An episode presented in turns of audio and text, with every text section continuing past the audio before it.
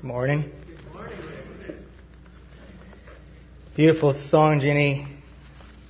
A good reminder for those who are Jesus' children, and it's also like an invitation in that song for those who need Him. Ah, so good morning to those here in person and those who are online, and just in case if anyone's wondering how I'm doing, I'm doing okay. Thank you for your love and support and prayers. I appreciate it. I was thinking about my, my job and I was thinking about books that I've collected in my profession. And, and all of you have had jobs. You probably have collected books, maybe how to do your job, how to learn about the industry that you're in. And I had a book about communication and presentations. And I don't know why I did this to myself. I was pretty foolish, but I went to the section about what happens when people are nervous.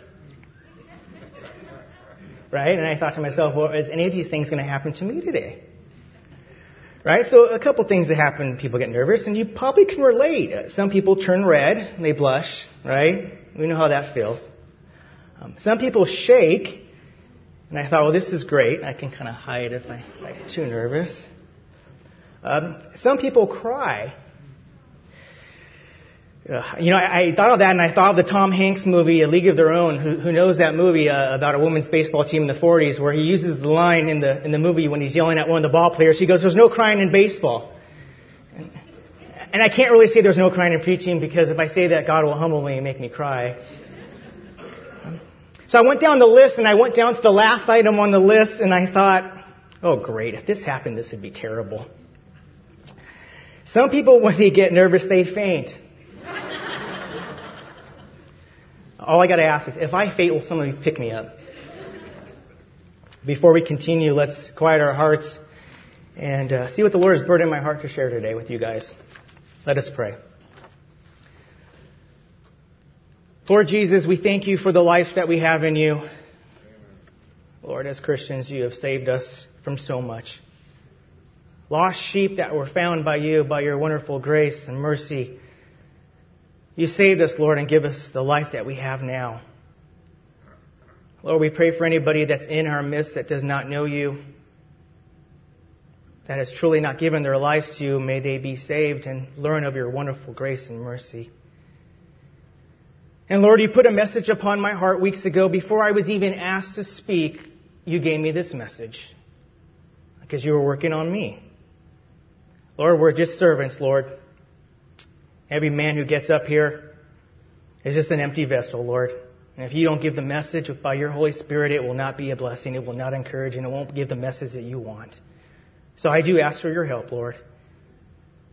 Help me, Lord, as I get through this word, and may it be a blessing to all of us as we walk out these doors to show a light into this world and to show a light to each other. In Jesus' most precious name we pray, amen. The Guinness Book of World Records states that Roger Buckley Lingard for the United States of America has collected over 100,000 hats, different hats from all over the world that he has amassed since 1970. His collection is so big that he had bus tours to his home. This is a stat over 10 years ago, so I wonder how many hats he has now. But there's a record for other things around hats. The tallest hat, which is 15, 9 inches. 15 feet, 9 inches. That would hurt your head, right? Created by a man named Olden Ozar. There are records for how many hats are stacked on a person's head at one time. The most hats thrown onto a hat stand in one minute. I don't know who thinks of this stuff. One for 30 seconds. These are all fun facts about hats. But when you think about it, hats are a very popular accessory. We wear hats for various reasons. In summertime, you wear a cap to protect your face from the sun.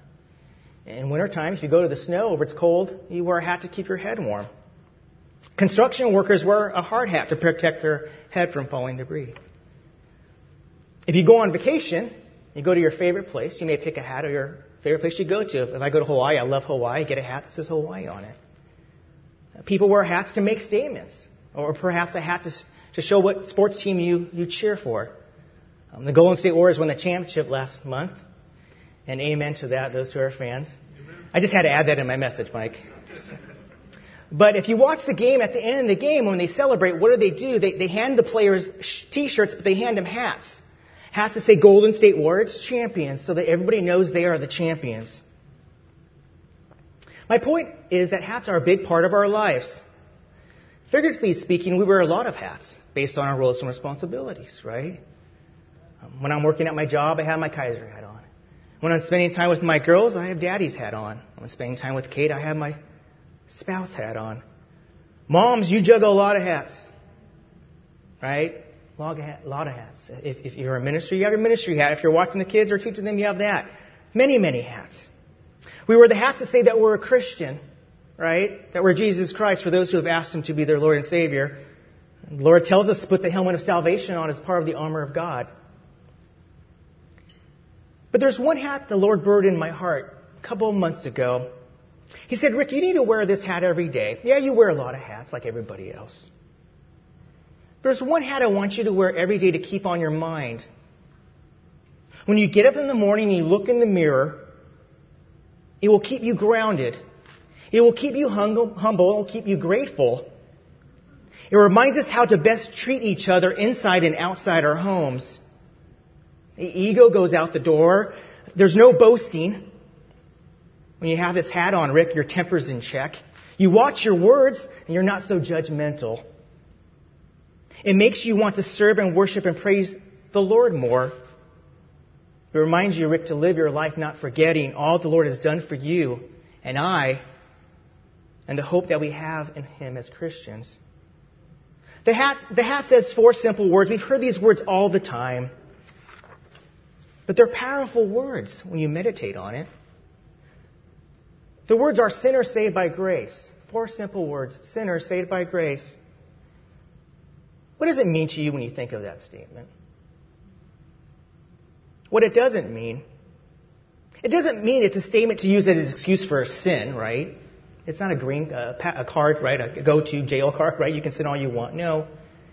It's not an excuse, well, that's who I am. God, God can't work on my character. It's not used to degrade ourselves and belittle ourselves. We often hear the word mock this statement. I've heard many times people in the world, oh, I'm just a sinner saved by grace, those Christians, right? No, it means so much. It's such a deep four, letter, four word, four words. When I think of sinner saved by grace, I think despite my sins, my wrongdoings, my transgressions against the Lord, Jesus saved me, something I did not deserve. By his work on the cross, his death, burial, and resurrection, he saved me when I cried out to him 30 years ago. Forgave my sins, healed me, and gave me a new heart. He gave me his Holy Spirit that lives within us, right? We have the Holy Spirit. He gave me hope that one day I will be in his presence. When you lose loved ones, you cherish that more. You cherish that more. Yes, because of His grace, He gave me something I did not deserve. That is salvation. And that's what He's given the Christian. You see, just because we're Christians, we say this all the time. We're not perfect because we know we'll sin. We're always reminded of that. We pray and strive not to, right? We roll up our sleeves and we persevere. We'll always be sinners. It's just now we're sinners saved by grace. You know, the, to the person today who's listening online or in person, you know, Jesus wants to ask you, are you saved? Can you say that you're a sinner saved by grace? He wants you to open your heart to his wonderful salvation. One of the most powerful statements I ever heard is before I got saved, the day I got saved. A Revelation seminar, and the speaker at the time used these words Does your life show it? Does your life show it? I got saved that minute because my life didn't show it.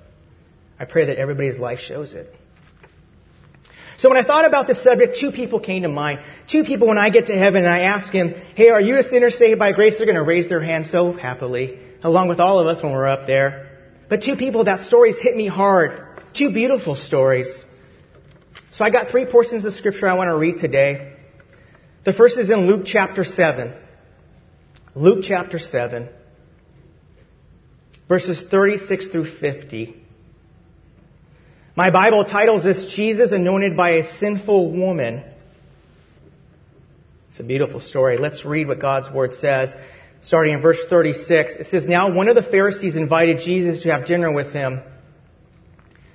So he went to the Pharisee's house and reclined at the table. When a woman who had lived a sinful life in that town learned that Jesus was eating at the Pharisee's house, she brought an alabaster jar of perfume. Think about these next words.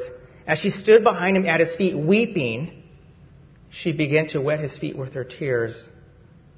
And she wiped them with her hair, kissed them, and poured perfume on them. Verse 39 When the Pharisee who invited him saw this, he said to himself, If this were a prophet, he would know who is touching him and what kind of woman she is, that she's a sinner. Look at the attitude. Jesus answered him, Simon, I have something to tell you. Tell me, teacher, he said. Two people owed money to a certain moneylender. One owed him 500 denarii and the other 50. Neither of them had the money to pay him back, so he canceled the debts of both. Now, which one of them will love him more? Simon replied, I suppose the one who had the bigger debt canceled. You've judged correctly, Jesus said. Look at Jesus' compassion. He, he, turned to the woman and said to Simon, Do you see this woman? I came into your house. You did not give me any water for my feet, but she wet me, wet my feet with her tears and wiped them with her hair. You did not give me a kiss, but this woman from the time I entered has not stopped kissing my feet. You did not put oil on my head, but she has poured out perfume on my feet. Therefore I tell you, her many sins have been forgiven, for she loved much, but whoever has been forgiven little loves little. And Jesus said to her, Your sins are forgiven. The other guests began to say among themselves, Who is this who even forgives sins? And Jesus said to the woman, Your faith has saved you. Go in peace. You know, this woman loved Jesus with all of her heart. She showed it, didn't she? With her tears. You know, you know you're really into something when you cry, right? She worshiped. She gave her her expensive perfume. She gave, she gave all her heart at this moment of worship and praise. She loved much because she was forgiven much. She was conscious that the Lord Jesus had forgiven her, despite what she's done. See, when we have the sinner saved by grace hat, we don't forgive, forget how much Jesus has forgiven us. We're constantly reminded by it. We, we worship more with our heart. We're more into it, aren't we? We listen more to the Word. We listen more to a, a song. We listen to the words. We have a little more passion, a little more motivation for a service, right? A little fire in the belly, right? When you don't forget. And Jesus announced publicly to all to hear her sins had been forgiven. And such beautiful words of assurance in verse 50 Your faith has saved you. Go in peace. The Lord forgives a sinner and gives us gives them their peace, gives them peace. We can relate to this Roman, right? You can put your name in there. That's what Jesus wants to remind us today to remember this woman and be like her in your worship and your heart for the Lord. Don't go stale. You know, the other thing that hit me was, was Simon's attitude, and, and all the Pharisees. We know who they are, right? We know they represent the enemy. Satan uses those type of people, don't they? Doesn't he? The negative voices, the discouraging thoughts, we know in other scripture when Jesus met with the tax collectors and sinners, what did they say? They grumbled, right? Why is he hanging out with them? You know, when you wear the Christian hat, when you wear that hat, sinner saved by grace, you're not like the Pharisees, right? See, see, Jesus is still saving people today by his wonderful grace. He's not like the Pharisees, the exact opposite. People who, who need Christ, who are, despite their sins, he will still save them. Right? And for the Christian maybe who's backslidden, who's struggling, who, who needs to come back to Christ, Jesus will still accept that person, right? You know, I got one word to say to you what the enemy does. The word is simply lie. Lie, lie, lie, lie. I can say it till I'm blue in the face. Because that's what he says. He's like the Pharisees. You know, Jesus doesn't want to to you, you sin too much, right? Or if you're a backslidden Christian, you know what? Christians don't want to be around you. The church won't welcome you. No, that's the farthest from the truth. When we have our sinners saved by grace hat, we're compassionate, gracious like the Lord. We remember how much He saved us, and we're compassionate to those who need Christ. We're also compassionate to those who need to come back. Right? What a beautiful woman. I can't wait to meet her one day. My second portion of Scripture is in Acts chapter 9. Paul's conversion, or at the time the Bible uses his name Saul. Acts chapter 9, verses 1 through 19. Let's read about Paul. Everybody's favorite. We read the story many times, but it fits with the message. Saul was still breathing out murderous threats against the Lord's disciples. He went to the high priest and asked him for letters to the synagogues in Damascus, so that if he found any there who belonged to the way, whether man or woman, he might take them as prisoners to Jerusalem. As he neared Damascus on his journey, suddenly a light from heaven flashed around him. He fell to the ground and heard a voice say to him, Saul, Saul, why do you persecute me? Who are you, Lord? Saul asked. I am Jesus whom you are persecuting, he replied. Now get up and go into the city where you'll be told what you must do. The men traveling with Saul stood there speechless. They heard the sound but did not see anyone. Saul got up from the ground, but when he opened his eyes, he could see nothing. So they led him by hand into Damascus. For three days he was blind and did not eat or drink anything. I love this next section. I've always found the conversations with Ananias fascinating. In Damascus, there was a disciple named Ananias, and the Lord called to him in a vision, Ananias, yes, Lord, he answered. The Lord told him, Go to the house of Judas on Straight Street and ask for a man from Tarsus named Saul, for he is praying. In a vision, he has seen a man named Ananias come and place his hand on him to restore his sight. Lord, Ananias answered, I have heard many reports about this man and all the harm he has done to your holy people in Jerusalem, and he has come here with authority from the chief priests to arrest all who call on your name. The Lord said to Ananias, Go, this man is my chosen instrument to proclaim my name to the Gentiles and their kings and to the people of Israel. I will show him how much he must suffer for my name. Then Ananias went to the house and entered in. Placing his hands on Saul, he said, Brother Saul, the Lord Jesus, who appeared to you on the road as you were coming here, has sent me so that you may see again and be filled with the Holy Spirit. Immediately, something like scales fell from his eyes, and he could see again. He got up, was baptized, and after taking some food, he regained his strength. You know, you think about Paul. Lord could have took him out on that road to Damascus, right? Think about it. Probably the greatest number one enemy against the Lord at the time. Satan was using him to do Satan's work, right? But no, Lord didn't give him a heart attack that day. He could have had an accident. Thieves could have came and robbed and killed them all. No, God had a plan to use a sinner to save him by his grace. And isn't that encouraging? Because we were all on our road to Damascus, right? You think about it before you were a Christian. You're doing your own thing, right? Making your own decisions, living, living your life as a sinner, right? As a sinner. But when God called you on that road, thank God we all listened, right? If you're a Christian, that you listen to God's voice. Paul listened to his voice. He started to obey. We know in the midst of this encounter he became a Christian. Don't forget your road to Damascus. Right? It's encouraging. Because all of us could have perished on that road and not be here today. Don't forget it. Don't forget it. I'm thankful God for my road to Damascus, and I thank God that I called on to be my Lord and Savior. You don't forget that when you have their sinner saved by grace hat on. If you're not a Christian today, or you're not living the life God's calling you to live, maybe you've asked the Lord, but you're struggling. You know, you're on that road to Damascus, and you're making your own decisions, right? You're living your life how you want to live. You may think you're doing what you want to do. But that road to Damascus doesn't lead anywhere, does it? If you're not a Christian, you live 30, 40 years, you're, on that, you're stuck on that road leads to nowhere, ultimately leads, leads to hell. It does, doesn't it? And on that road, you make so many bad decisions. But why go any farther? Right?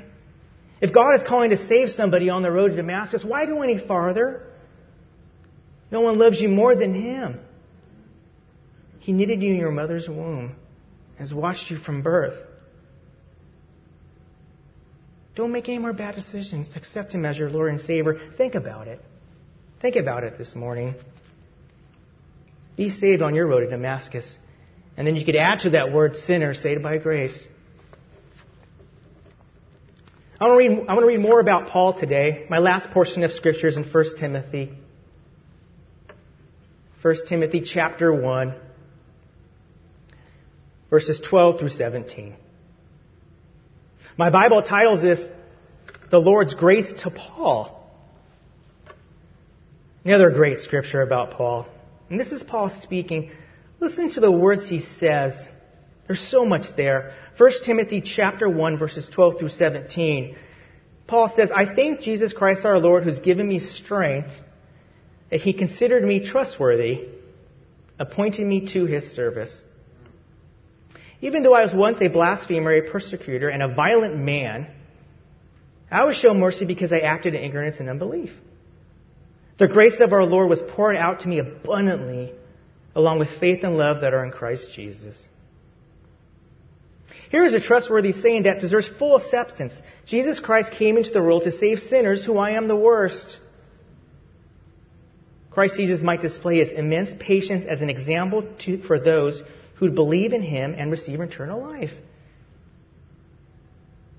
In the last verse, he says, Now to the King, eternal, immortal, invisible, and only God, be honor and glory forever and ever. Amen. Amen. Three things hit me when I was reading this. You know, Paul talks about his past life. And when you live your life not forgetting, you remember what God has got you through, right? We shouldn't forget it.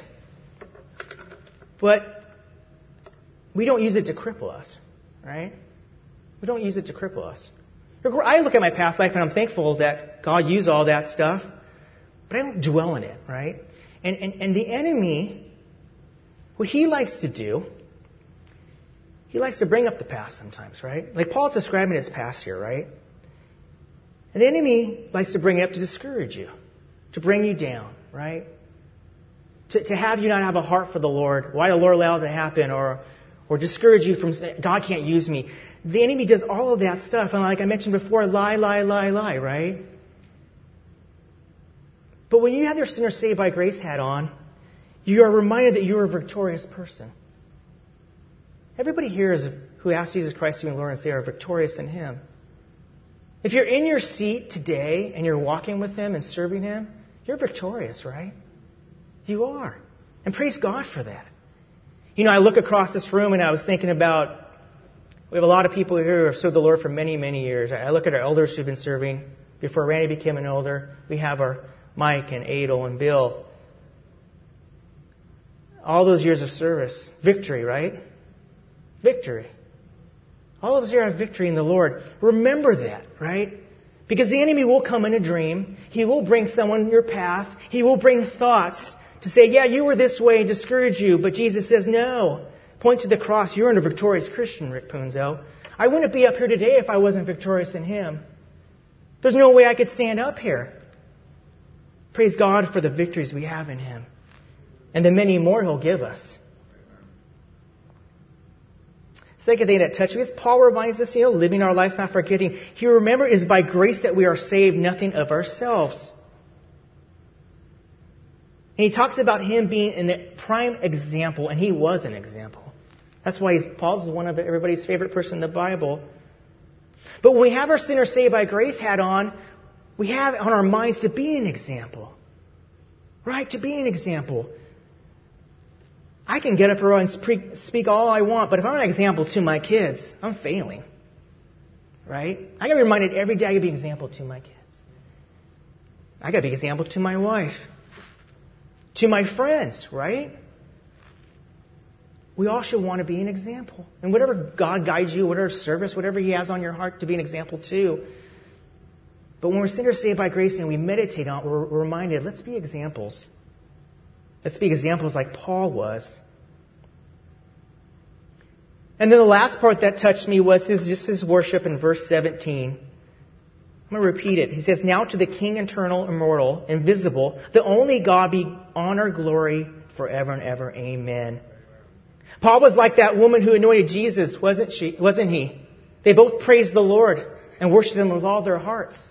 They really both did. She did by her tears what she gave the perfume on his feet by her heart. Paul did the same thing here. Yeah, Lord, I used to be this way, but I'm a sinner saved by grace, and I praise who you are. When we have our sinner saved by grace hat, we praise the Lord deeper. We really do. And we have a deeper walk with Him.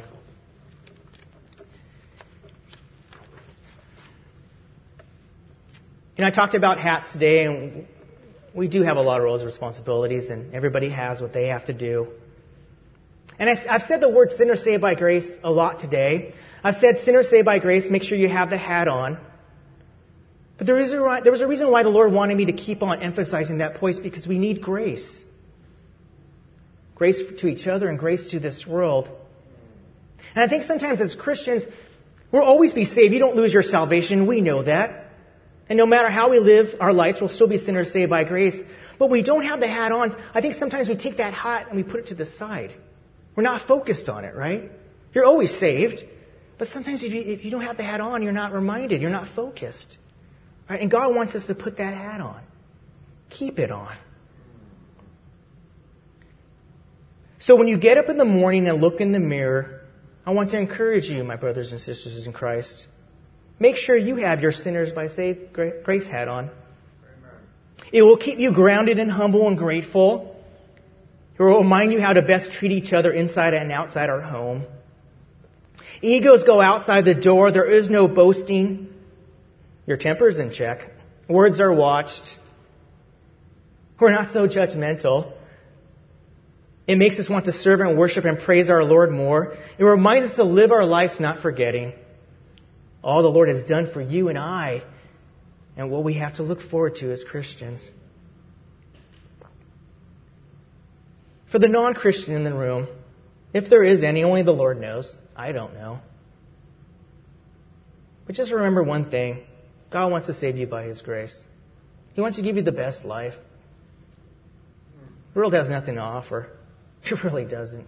Yeah, you'll have fun. Or you'll make a decision and it works out. Oh, that worked out well for me. But if you're not in God's will, if you're not in His grace, you're still lost. And God still wants to save you. He wants to save you like He's done for so many in this room. So you can walk out those doors and say, you know what, I'm a sinner. I always will be, but I'm a sinner saved by grace. A sinner saved by grace. I would like to end with lyrics from a song. I pulled this up last week at the last moment, but I found it. The song is appropriately titled Sinner Saved by Grace. The songwriters will be familiar to some of you who, who like Southern Gospel. Uh, Bill Gaither, Gloria Gaither, and Mitch Humphreys. I think we have a Southern Gospel crowd over here in the back. But listen to the words. Sometimes we hear a song, we don't listen to the words. And I'm going to try to get through these words because when I first read them, I got to admit I got choked up. So I haven't fainted yet, so I'm doing good so far. But think about the lyrics. The songwriters Bill, Gloria, and Mitch, when they wrote this song, you know they had their Sinner Saved by Grace hat on. Here are the lyrics. If you could see what I once was, if you could go with me back to where I started from, then I know you would see the miracle of love that took me in its sweet embrace and made me what I am today, a sinner saved by grace. How could I boast of anything I've ever seen or done? How could I dare to claim as mine the victory God has won? Where would I be had God not brought me gently to this place? I'm here to say I'm nothing but a sinner saved by grace. I'm just a sinner saved by grace. When I stood condemned to death, He took my place. And now I grow and breathe in freedom. With each breath of life I take, I am loved and forgiven. Back with the living. I'm just a sinner saved by grace. Beautiful song, right, brothers and sisters? Amen. If we can end with a word of prayer, if we can bow our heads, please. Lord Jesus, we thank you for our time today. Lord, we, we gather in this church every Sunday, um, not because of anything we've done. Not because we're talented or educated or have money or are great at our social skills. We walk through these doors every Sunday to worship and praise you. We start with the breaking of bread because it reminds us to live our lives not forgetting. We fellowship in the blue room because we need to. It's always nice to have fellowship. The kids have their Sunday school so they learn about you so they can live a Christian life. And then we gather in this room for a second service, Lord. We, we have a beautiful song that was sang by Jenny. And then your word is shared, Lord. Lord, you don't need us for anything, but you use us, Lord. You allow us, allow us to share your word. You allow men to get up here, Lord, to share your word. And today, Lord, you gave us a message that touched my heart weeks ago, maybe a couple months ago, about being a sinner saved by grace, Lord. We're grateful that we are saved. We're saved by your grace. Lord, help us to have that hat on every day to remind us to live our lives not forgetting, to have a passion to serve you. It doesn't matter for preaching, singing, serving, cleaning, but to have a passion to serve in our church where you have us at, Lord to be a blessing to each other, to be a light in this world that needs Christians in our workplaces, our neighborhoods, Lord.